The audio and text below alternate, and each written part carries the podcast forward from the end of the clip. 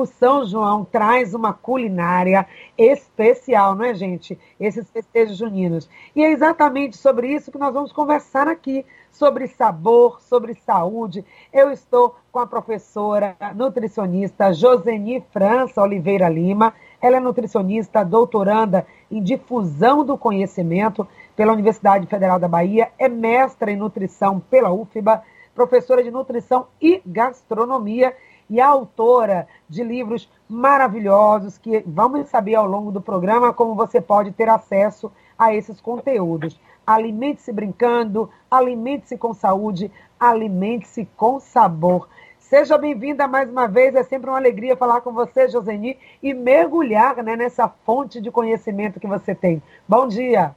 Bom dia, Patrícia. Bom dia, seu ouvinte da Rádio Excelsior. É uma grande alegria estar aqui nessa manhã no programa Papo Seguro, para poder estar orientando, compartilhando dessas comidas maravilhosas, que são as comidas dos festejos juninos. Tudo de bom. Pois é, e vamos falar dessa culinária que é bem específica, né? É algo assim da tradição da Bahia, professora Joseni, ou é o Nordeste todo, ou isso varia um pouco o que cada pessoa vai colocar na mesa. Tem coisas que são é, tradicionais, né, para todos, o milho, né, e todos os preparos com milho, acho que para todo o Nordeste isso é muito comum. Mas a gente vai ter também variações nessa culinária junina, dependendo da região? Ah, sim, existem algumas variações. Mas, assim, em princípio, para falar, os festejos juninos, eles são de todo o Nordeste, principalmente dessa área que a gente chama de Costa Leste, né? Que vem desde o Rio Grande do Norte, Piauí, até aqui é, a região da Bahia. Mas em todo o Brasil, de uma forma ou de outra, está presente. No sul do Brasil, o pessoal relaciona mais com as férias no meio do ano. Por exemplo, eu estive em Brasília uma vez, me recordo, o pessoal chamava de festa julina, porque quando encerrava o escolar, né, por volta do dia 30, eles não têm esse feriado que nós temos, o dia de São João, e então, mas as comidas as mesmas. Claro, sem aquela questão da fogueira, mas as comidas sempre presentes. Então eu diria que o Brasil inteiro, de uma forma ou de outra, com pequenas variações. Agora o Nordeste, eu diria que preserva mais a tradição da sua forma original de fazer os produtos.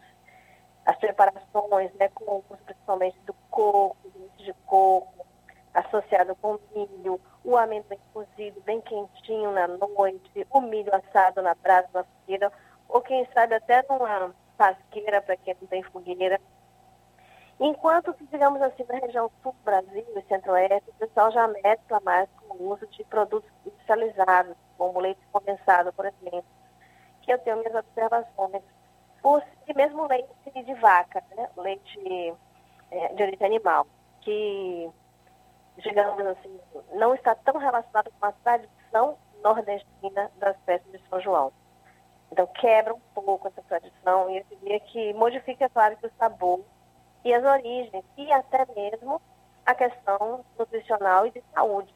Porque o leite condensado tem uma grande quantidade de açúcar, uma concentração grande de açúcar, e às vezes camufla o sabor daquilo que é bom mesmo, que é o gosto do milho, que é o gosto da, da canjica, ou no caso nosso, nosso munguzá, né? o gosto do que é nosso, o gosto peculiar daquele produto, seja milho, aipim, mandioca e seus derivados. Pois é, uma culinária muito rica, né? E tem muito a ver com o coração, com a nossa memória afetiva. A, a, culinária junina traz muito isso, né? Todo mundo tem uma lembrança da infância, do que a mãe fazia, daquela receita da família que marcou. Então tem essa relação mesmo, professor, no coração. A gente quis trazer um pouco esse tema, né? Sobre a questão da culinária junina, é uma culinária do coração, é uma culinária da afetividade. Com certeza, com certeza. Ainda recentemente, conversando com um colega de doutorado, ele posta no Instagram dele, ah, exatamente por estar no isolamento em casa, um filho pequeno de 5 ou 6 anos, acho que ele tem 6 anos, o filho de João. E cada dia ele faz uma coisa diferente, né? Ele faz um milho, ele posta receitas e ele comenta sobre o fato dessa ligação afetiva. Eu, particularmente, vou falar do tempo realmente que meu pai tinha um sítio no interior, próximo de Alagoinhas, E é, tinha uma profusão grande de frutas, né? E ele plantava o milho em março. Quando chegava em junho, era muito milho mesmo. Ainda hoje ele tem um pouquinho no quintal da casa dele, mas naquele tempo era grande propriedade. E eu participava ajudando minha mãe. Minha mãe dobrava a palha, a palha da pamonha, a palha do milho, para colocar aquele caldo, né? Já temperado, no tempero certo, de dose certa de açúcar, para cozinhar em imersão em água. E que amarrava com a fitinha, do, a tirinha do milho era eu. Dava um trabalho para garantir, ele partia. Eu me recordo disso. Né? Depois mãe evoluiu um pouco para usar cordões e hoje o pessoal costura. Eu não sou contra essas, essas coisas modernas, essas, essas, digamos assim, adaptações. O importante é preservar o sabor. Mas eu me lembro disso, da panela fervendo de água, panela grande de alumínio, e, e eu ajudando a minha mãe a amarrar as pamonhas, né? E outros pratos que eu poderia citar aqui, já que eu estou falando de milho, né? Você que está me ouvindo vai poder lembrar comigo. A canjica, que no sul do Brasil é chamada de curau, é um prato forte, que tem que ser feito no entardecer, à tarde, está tudo pronto, porque ela é muito perecível, ela é muito vulnerável, e aquelas travessas na mesa, vários pratos de formatos diferentes, depois que ele era cozido para ficar firme e gelatinoso, com cravo, com canela, e ainda tinha que ter a opção, com canela por cima e sem canela, porque tinha criança que não gostava de canela, tinha, adultos e idosos que preferia com canela. E minha mãe fazia também uma outra coisa chamada manauê, que era um prato assim mais rústico, como se fosse um bolo de milho, né? Do milho fresco, cozido, a massa era mais consistente, mais concentrada, e que ela botava para assar no forno e daí regando com leite de coco enquanto o assamento se processava. E era um sabor super concentrado do milho. Sem deixar de falar, hoje de manhã mesmo, tive o privilégio de comer milho cozido, né? Olha que coisa linda. Eu, eu vejo aquela mesa. Gente, usem a sua imaginação nesses tempos de de redes sociais, as pessoas talvez tenham perdido um pouco esse hábito. Mas você imaginar essa mesa com essa profusão de coisas, no milho cozido e aqueles milhinhos reservados para assar na, na brasa da fogueira. Tudo isso é muito lindo, é muito rico. Só para falar de milho, depois a gente fala de outras coisas. Olha, gente, pois é, é muito rico, é, mu é muita coisa pode trocar hoje aqui nesse papo. E eu quero que os ouvintes também participem, interajam. Esse é um programa especial, estamos aí vivenciando, né? Os festejos juninos nessa semana tão especial, celebrativa. Então eu quero que você, ouvinte, também coloque aqui pra gente, deixa aí a sua mensagem, o seu recado. O que, que você mais lembra do São João, da culinária junina? Aquele prato, aquela receita, aquilo que nunca faltou na mesa da sua família, no seu tempo de criança, de adolescente, e que talvez você ainda mantenha até hoje como tradição, que não falta aí nos seus festejos de São João, que é, que, o que seria esse prato? Comenta aqui com a gente pelo WhatsApp 99681 3998. E a gente quer também, professora, daqui a pouco no próximo bloco, muitas dicas de como preparar os alimentos, substituições, porque algumas pessoas podem ter intolerância, por exemplo, algumas pessoas eh, se queixam muito, por exemplo, de refluxo quando comem alguma coisa com coco, né? É, tem essa, essa dificuldade. E o que, que a gente pode estar tá fazendo de substituição? O que, que a gente pode trazer para a culinária junina que é tão gostosa, mas também alguns pratos são bem calóricos. Será que dá para fazer substituições e tornar a receita junina, manter a tradição, manter o sabor, mas também garantir mais saúde? Daqui a pouco a gente fala sobre isso. É, tem muitas pessoas que fazem isso mesmo, assam milhozinho na fogueira, utiliza também a fogueira para assar não só milho e outros ingredientes também. O que é tradição além do milho? Algumas pessoas levam diretamente na fogueira. Isso teria essa recomendação? Tem os cuidados aí com relação à higiene, o próprio risco de se queimar. O que, você diria sobre isso para quem fica ali ao redor da fogueira, tomando seu licor, assando uma carnezinha, assando milho? Qual a orientação nesse sentido? Porque ali reúne as pessoas em torno da fogueira para comer, né? Para saborear e ali também pode ter um risco de contaminação, sobretudo nesse período de pandemia, quando a gente aglutina pessoas. Então, a gente precisa resgatar, antes de responder a sua pergunta, mas a gente precisa resgatar essa festa como sendo uma festa de família. Porque eu lembro da minha infância que não era uma festa de aglomeração. Depois isso foi mudando, principalmente com os festejos urbanos. Mas é uma festa de família, então a gente pode resgatar isso é um casal com seus filhos, talvez os avós, já vacinados, de um padrão de segurança. Então, muitas vezes, mesmo que a pessoa não seja vacinada, é uma jovem, ao chegar em casa, tome seu banho, muitas vezes que siga um protocolo, é possível ter nesse momento um momento social, inclusive de resgate dessa festa, como uma festa familiar.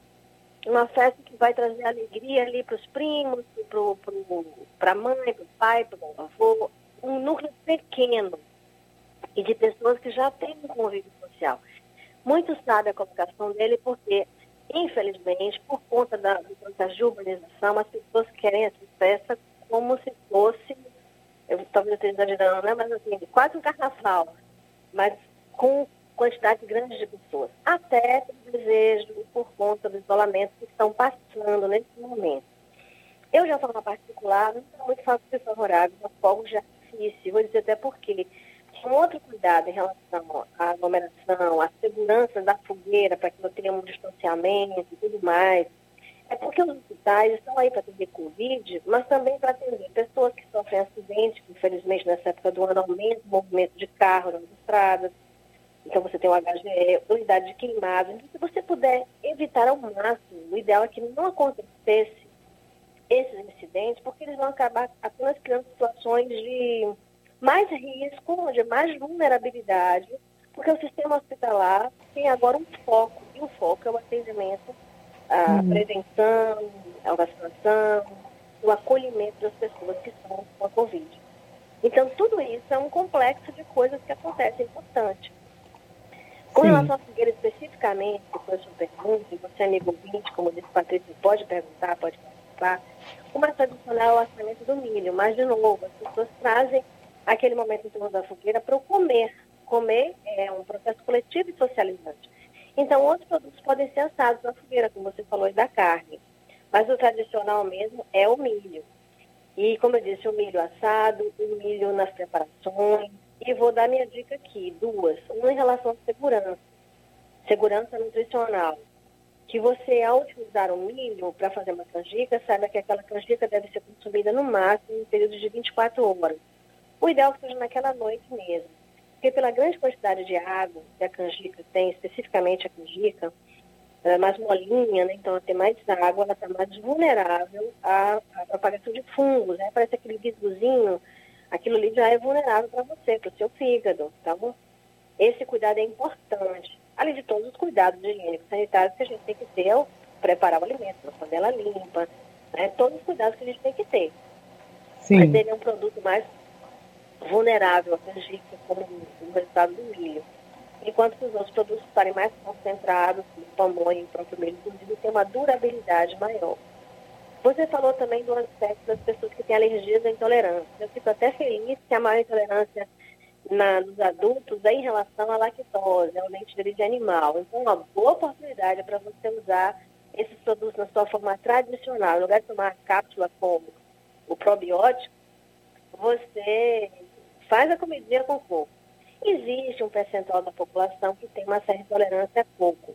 Aí, nesse caso, a opção pode ser o leite de gado, mas também pode ser os leites alternativos de origem vegetal mesmo, né? Você pode fazer um leite, por exemplo, de amêndoas, se tiver recurso para isso. Pode fazer um leite de amendoim, um leite vegetal. Você na internet vê várias formulações, não precisa concentrar muito, não.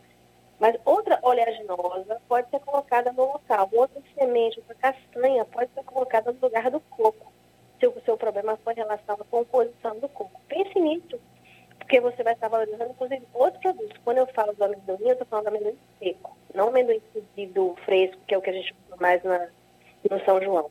Mas o amendoim seco, você pode, você pode depelar e colocar de molho, tirar a pelezinha se quiser, ou até com a pelezinha mesmo, você pode fazer um cozimento logo em seguida dele, depois que ele passar um tempo de molho, pelo menos umas 6 horas, 12 se possível, na geladeira.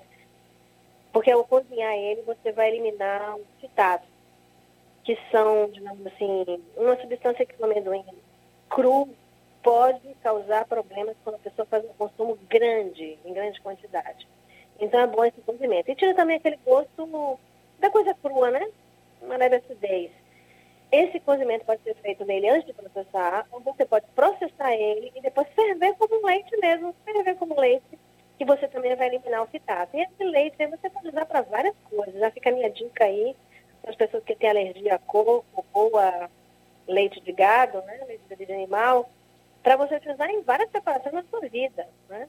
Claro que o sabor da amendoim ele é marcante, diferente da amêndoa sem a pele, que não tem esse gosto tão presente, ou da castanha do Pará, castanha brasileira, que também não tem esse gosto tão presente, ele é mais neutro para você fazer várias preparações. No cuscuz, ou mesmo nessas canjicas, na canjica, no munguzá. Aliás, no sul do Brasil, o nosso munguzá, que é chamado de canjica, ele geralmente é enriquecido também com amendoim. A receita do sul, né, hum. né, do Brasil. Normalmente, desculpa, faz com milho branco, né? Maravilhoso que é feito com milho branco sem o germe, né? Mas eu queria aproveitar a oportunidade depois para falar de outras preparações que também são do nosso tipo. Ah, outra coisa do milho. Desculpa, Patrícia, tenho que falar. Não, só Porque isso, que tá o, tem essa, essa, essa dúvida. O milho é americana. Nossos vizinhos aqui têm uma profusão de variedades de milho roxo, branco, vermelho, rajado. Nós, infelizmente, perdemos essa ancestralidade. Temos um milho padrão, digamos assim, né? Desenvolvido para Embrapa. Valorize o pequeno produtor, sabe? Vai na feira, compra do pequeno produtor porque é um milho mais saudável. A maior parte do milho no Brasil, ele é produzido para ração animal. Então, de origem transgênica, tem todas essas questões. E se você for comprar do pequeno produtor, mesmo que não seja orgânico, você está valorizando aquele pequeno produtor e está obtendo um produto de mais qualidade. E esse milho pode ser usado não só nessa época do ano, se você encontrar em janeiro, setembro, compre, coma cozido. Porque o pessoal continua plantando em abril, em maio. E pode fazer preparação salgada. Você pode fazer polenta também disso, mais sequinho. Você pode fazer um creme de milho salgado.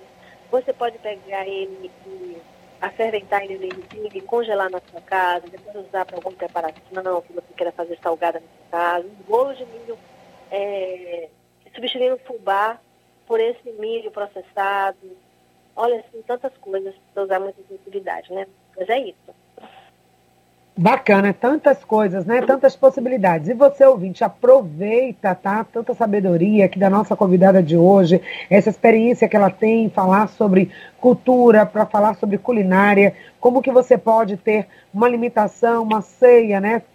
É, passar pelos festejos juninos e manter a sua saúde. A gente sabe, é, né, professora, que nós tivemos durante esse período de pandemia muitas pessoas que aumentaram um pouco o peso, até pelo sedentarismo, pelo fato de ficar em casa, comendo muito fast food, né, ou pedindo comida entregue em casa, geralmente muito ricas em caloria.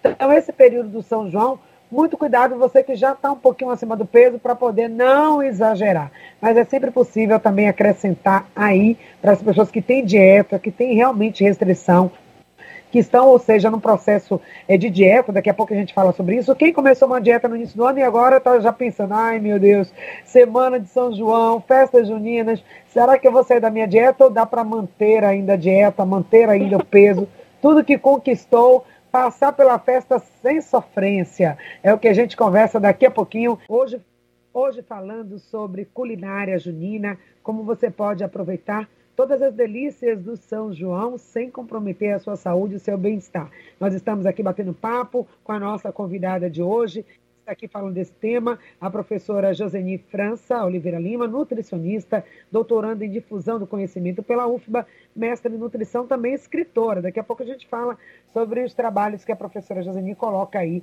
à disposição da comunidade. Mas vamos falar então é, o que, que é possível substituir, já falamos algumas substituições, quem está em dieta. A culinária junina, né, os festejos juninos, traz uma culinária muito calórica ou dá para minimizar um pouco, professora? Com certeza dá para minimizar um pouco. Eu preciso, eu sou nutricionista, mas sou muito ligada à tradição e às nossas comidas. Então, se você está na dieta, você sabe que uma das coisas que está na dieta de controle é a quantidade. Então, esse é um grande problema das pessoas em festas de qualquer tipo, é chegar perto da mesa e não parar de comer, come o tempo todo. Então, você estabelecer aquele momento que você quer comer, que você vai comer, faz o seu pratinho, você visualiza quanto você está comendo. Essa é a primeira coisa que é importante. Aliás, mais importante que isso é o cálculo em relação a calorias. Eu tenho minhas observações pessoais, porque nem tudo é caloria. Porque o cálculo calórico é feito em uma máquina, uma máquina artificial. E o nosso corpo é muito diferente, tem uma série de interações, tem toda a nossa história de vida. Então não é tão assim só caloria por caloria. Mas você pode fazer também algumas opções. Por exemplo, como eu falei em relação às modernizações, prefira a separação da sua forma mais tradicional, né? sem o leite condensado. Você vai estar ganhando muito com isso em termos de saúde, de calorias, de tudo. Digestibilidade do alimento, tudo. Então, prefira a preparação tradicional. Se você não tem nenhuma intolerância a coco, utilize o leite de coco. Ele vai ser uma opção muito melhor. Observe a quantidade do que você está comendo. Isso também é outra coisa importante. Então, Comida cozida é muito rica em fibra, então você quer comer uma coisa que foi processada, que tem leite, açúcar, um pequeno pedaço de bolo, um pequeno pedaço de canjica, e opte por comer o milho, mas não milho, porque você vai estar comendo fibras e uma preparação na sua forma mais natural, vai favorecer, vai favorecer uma digestibilidade e você vai estar ajudando no processo digestivo, inclusive no processo de eliminação, com menor disfunção daqueles possíveis incômodos, né? Por favor, não fique nessa de dieta low carb. O milho é uma coisa maravilhosa, rico em magnésio, carotenoides. É muito rico, né? As fibras dele, é, é tudo maravilhoso no milho. E as preparações do milho também. Lembrando que o milho é sazonal, por isso ele é tão presente na culinária junina, mas a gente não pode esquecer também das preparações à base de mandioca, né? O bolo de carimão, o bolo de aipim, o bolo é, de tapioca. E aí qual é a pegada? Se você não pode comer açúcar, é claro que você vai ter que fazer, não pode assim, por impedimento mesmo, né? Você tem um problema metabólico, fisiológico, tá? Com dieta de controle para controle de glicemia, diabetes. Aí você vai ter que usar o edulcorante, uma adoçante artificial. Mas não é esse caso. Você pode fazer essas mesmas receitas com outro olhar. E qual é esse olhar? Você vai colocar, digamos que a receita manda você colocar 100 gramas de manteiga ou de margarina. Não precisa colocar 100 gramas, coloque 20 gramas, 30 gramas, porque uma colher de sopa já vai dar o sabor que aquela preparação pede, entende? A textura que aquela preparação pede há uma tendência, principalmente nesses sites, o pessoal exagerar em algumas quantidades. E quando você pega o, o bolo, o pedaço do bolo, ele quase molha a sua mão de tanta gordura. Não é necessário. Principalmente se você fizer com leite de coco, já tem um pouco de gordura, uma gordura equilibrada, vários, a gente chama de ácidos graxos, né? Tem várias partículas de gordura ali, não é gordura só de um tipo. Eu vou falar os nomes técnicos aqui, tipo, tem ácido palmítico? Tem, tem bastante. Mas tem araquidônico, tem oleico, tem linoleico, tem outras coisas ali que fazem nessa complexidade com que seu corpo reconheça aquela comida como comida. Patrícia falou bem desses tempos de pandemia, onde as pessoas optam muito por produtos processados, compram no delivery. E, infelizmente, mesmo os produtos do Windows, do delivery, são feitos com muitos produtos industrializados. O leite de coco de garrafa, tem cerca de 12 conservantes, e que tem seus problemas, porque os conservantes não são produtos, digamos assim, reconhecidos pelo nosso corpo como alimento e causam problemas, digamos, dependendo da vulnerabilidade mais graves ou menos graves nas pessoas, crianças. Então, opte pelo corpo mesmo in natura. E tem formas fáceis de você ter ele em sua casa. Você pode comprar já ralado, isso você encontra já em vários locais de venda, inclusive nas feiras livres, ou comprar ele íntegro, quebrado, e você mesmo cortar, assim, ainda preserva mais essa, essa gordura quando você compra ele, e você mesmo corta os pedacinhos e congela na sua casa, ele cortar em pedacinhos em porções. Então, a praticidade pode ser na sua vida. Faça com que esse momento na sua casa seja como um momento da infância. Mostre às crianças que aquele, aquela pamonha, aquela canjica, é preciso, digamos assim, um esforço as crianças hoje estão muito acostumadas com o produto pronto, não sabe a sua origem, não sabe Isso. quanto tempo sabe, aquele milho levou para ser cultivado. E mesmo o processamento dele na loja, na industrial, na delicatessen, é todo envolvimento, dá trabalho, dá, mas sabe, você comprar um milho, você descascar um milho, perde meio de sacado já. mas mostrar para a criança o que aquilo ali significa, né? Cozinhar junto com ela. Comprar um amendoim, pode comprar já lavado bem sequinho. Cuidado, porque esses amendoins aí comprados com muita terra é um risco. Você tem que lavar muito bem. E não é por causa da cor, não. Estou falando por causa de um fungo que tem nele que pode dar problema. Mas às vezes você compra ele lavado e ainda úmido e o fungo vai se desenvolver. Então tem que ser lavado bem sequinho. Mostre para a criança aquele amendoim, quanto tempo vai ficar no fogo cozinhando, e colocar lá o sal na quantidade adequada, escorrer, sabe? Fazer as porçõezinhas. Tudo isso faz parte, né? faz parte da nossa construção. E por último, em relação ao pessoal da dieta, opte pelo alimento da forma mais simples. Quando o alimento está mais simples, como no caso do bem cozido, mesmo sendo uma fonte de gordura, ou o milho o milho cozido, o milho assado, ele está menos comprometido com uma mistura de coisas, né? Sem açúcar, sem adição de açúcar, sem adição de leite. Então, ele pode ser usado com mais liberdade, consumido com mais liberdade do que o alimento processado.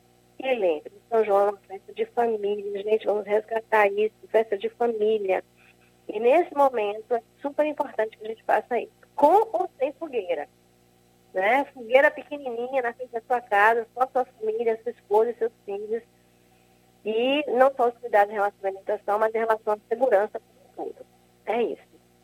Professora, outro dado muito importante também, nesse momento eh, que nós estamos falando de segurança alimentar, e a gente sabe que tem muitas pessoas, né, que por conta da pandemia, a dificuldade de conseguir manter o alimento dentro de casa, talvez a gente está, muitas famílias vão ter dificuldade também de ter essa ceia farta, como é uma tradição aí no São João. Então dá para fazer algo simples, algo que seja também econômico, é, reaproveitar os alimentos. Quando é a época do Natal, a gente fala sempre disso, né? Reaproveitar a ceia do Natal. No São João também a gente tem como evitar o desperdício, fazer algo, algo mais simples, ou se também tem alguma sobra, isso se reaproveita ou não, ou os produtos unidos, até por conta do coco e outros elementos, eles são mais perecíveis e nem sempre dá para reaproveitar. Então, ou seja, a questão também hoje a gente fala muito da carestia, do preço do gás, do preço dos produtos que estão muito caros. Nesse preparo, dá para a gente uhum. ter um pouco também desse pensamento da economia e no pós-preparo, depois que já está tudo pronto, tem também como a gente reaproveitar, congelar, enfim, dá uma, uma dica para a gente nesse sentido. Eu amo São João, a festa junina, também por essa questão porque ela é uma festa, por si só, mais econômica do que o Natal. O Natal, a pessoa se sente, entre aspas, né, obrigada a comprar uma série de produtos que, inclusive, não são do nosso dia a dia. Então, o São João já tem essa vantagem. É o produto da época, é o produto in natura, que você vai, é aquela coisa que você compra de feira. Mas eu quero falar uma coisa que também você falou, Patrícia, que é super importante. A gente precisa lembrar das pessoas que estão em menor condição, estão com com dificuldades financeiras. E aí você que tem um pouco mais de condição financeira, se você sabe de um vizinho, de uma comunidade, sabe, em lugar de levar, não que você não possa levar a cesta básica, mas nesse dia você levar algo diferente. Quem sabe levar um pouco de milho para sua família cozinhar, ou já levar o milho cozido, levar umas raízes de mandioca, para que ela um pouco de amendoim, para que ela também possa ter essa, essa cesta diferenciada. Então, eu gostei dessa lembrança, eu vou até me lembrar disso essa semana, porque eu participo de algumas ações e isso é super importante. Né? Mas ainda em relação à economia que você falou. Se você optar pelo fogo, pelas preparações da forma tradicional, você já vai estar economizando muito. A segunda coisa é você produzir o suficiente e o necessário. A gente tem uma necessidade, às vezes, na nossa herança portuguesa, que foi ocupada pelos árabes. Então, a gente traz essa coisa da fartura. E a gente precisa entender que quando a gente faz o suficiente necessário, a gente tem condição, inclusive, melhor de partilhar com o outro, com aquele que, que precisa mais do que a gente. E precisa, né? Já que a gente tem condição. Eu sempre penso que eu vou fazer minhas compras normais no mercado, né? Será que eu estou precisando realmente comprar isso aqui? E aquele dinheiro que eu consigo economizar, não que isso seja o ponto de partida para eu doar, mas me faz refletir na necessidade do outro. Então, pense nisso em relação ao outro, pense em fazer o suficiente necessário, então, aquele bolo de aipim pequeno. Sua filha só quatro pessoas, não tem por que fazer uma, uma quantidade grande. A não ser que você queira fazer outra coisa mais maravilhosa ainda, fazer realmente grande. E não é para fazer festa em condomínio, não. Você corta a metade, né? E essa metade você divide em pedaços e entrega para aqueles quatro amigos do condomínio, nada. Uma embalagem de celofane, bonitinha, É outra coisa. Partilhar é uma coisa maravilhosa, faz tanto bem para gente. Em relação especificamente ao aproveitamento, eu diria o seguinte: aproveite essa época de ter o milho em profusão e você debulhe esse milho, tire da espiga, né?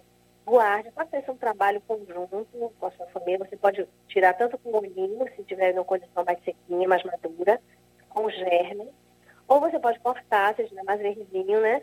E aí você faz um branqueamento. Tem gente que congela direto, depois o milho fica super duro. Então, o que é branquear? Você pega esse milho, coloca com água para ferver. Quando está fervendo, você põe esse milho dentro.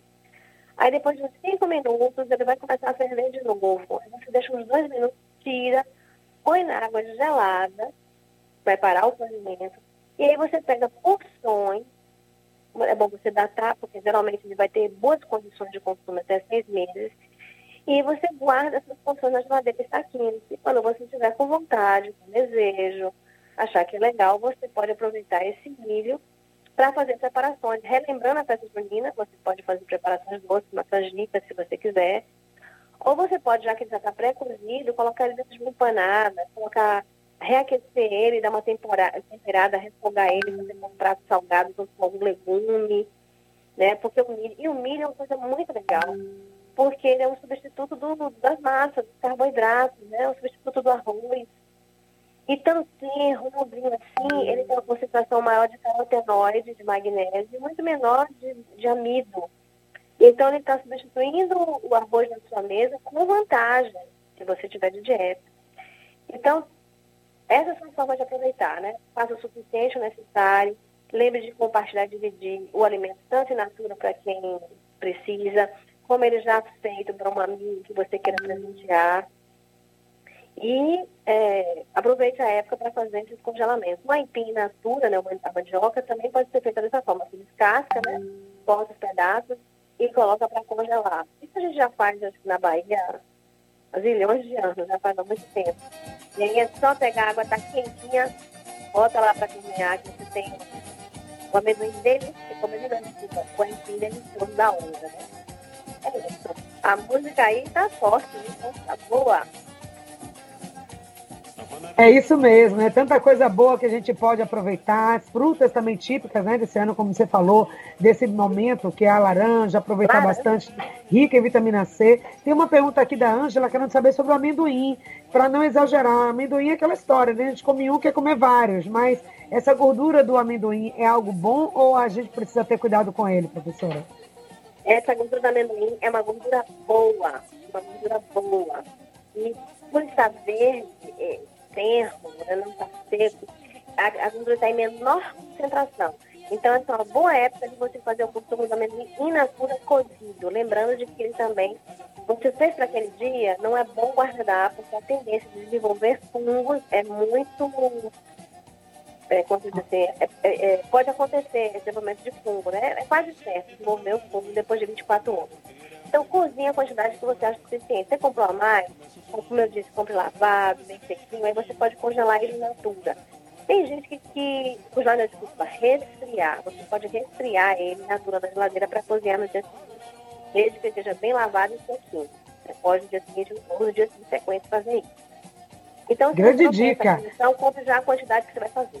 Mas ele fresquinho, tem muito menos gordura e uma gordura boa. Inclusive, antigamente, tinha muito óleo de amendoim então, o, a gordura do amendoim é uma gordura boa, é uma composição boa que a gente pode usar, certo? É isso. Muito obrigada, então, professora. A gente agradece aqui. A laranja dá um colorido especial no meio da gente. E a gente pensava, por que nessa época não tem tanta laranja? Época de frio, época de uma chuvinha gostosa, nada como enriquecer a nossa alimentação também, não só com a vitamina C, como com o potássio, com as fibras. É muito laranja. Muito boa, dicas maravilhosas. Curtiu São João em família, é gostoso demais, é bom demais e faz muito, muito, muito bem à saúde, desde que seja feito tudo com segurança, segurança alimentar, sobretudo nesse período de pandemia.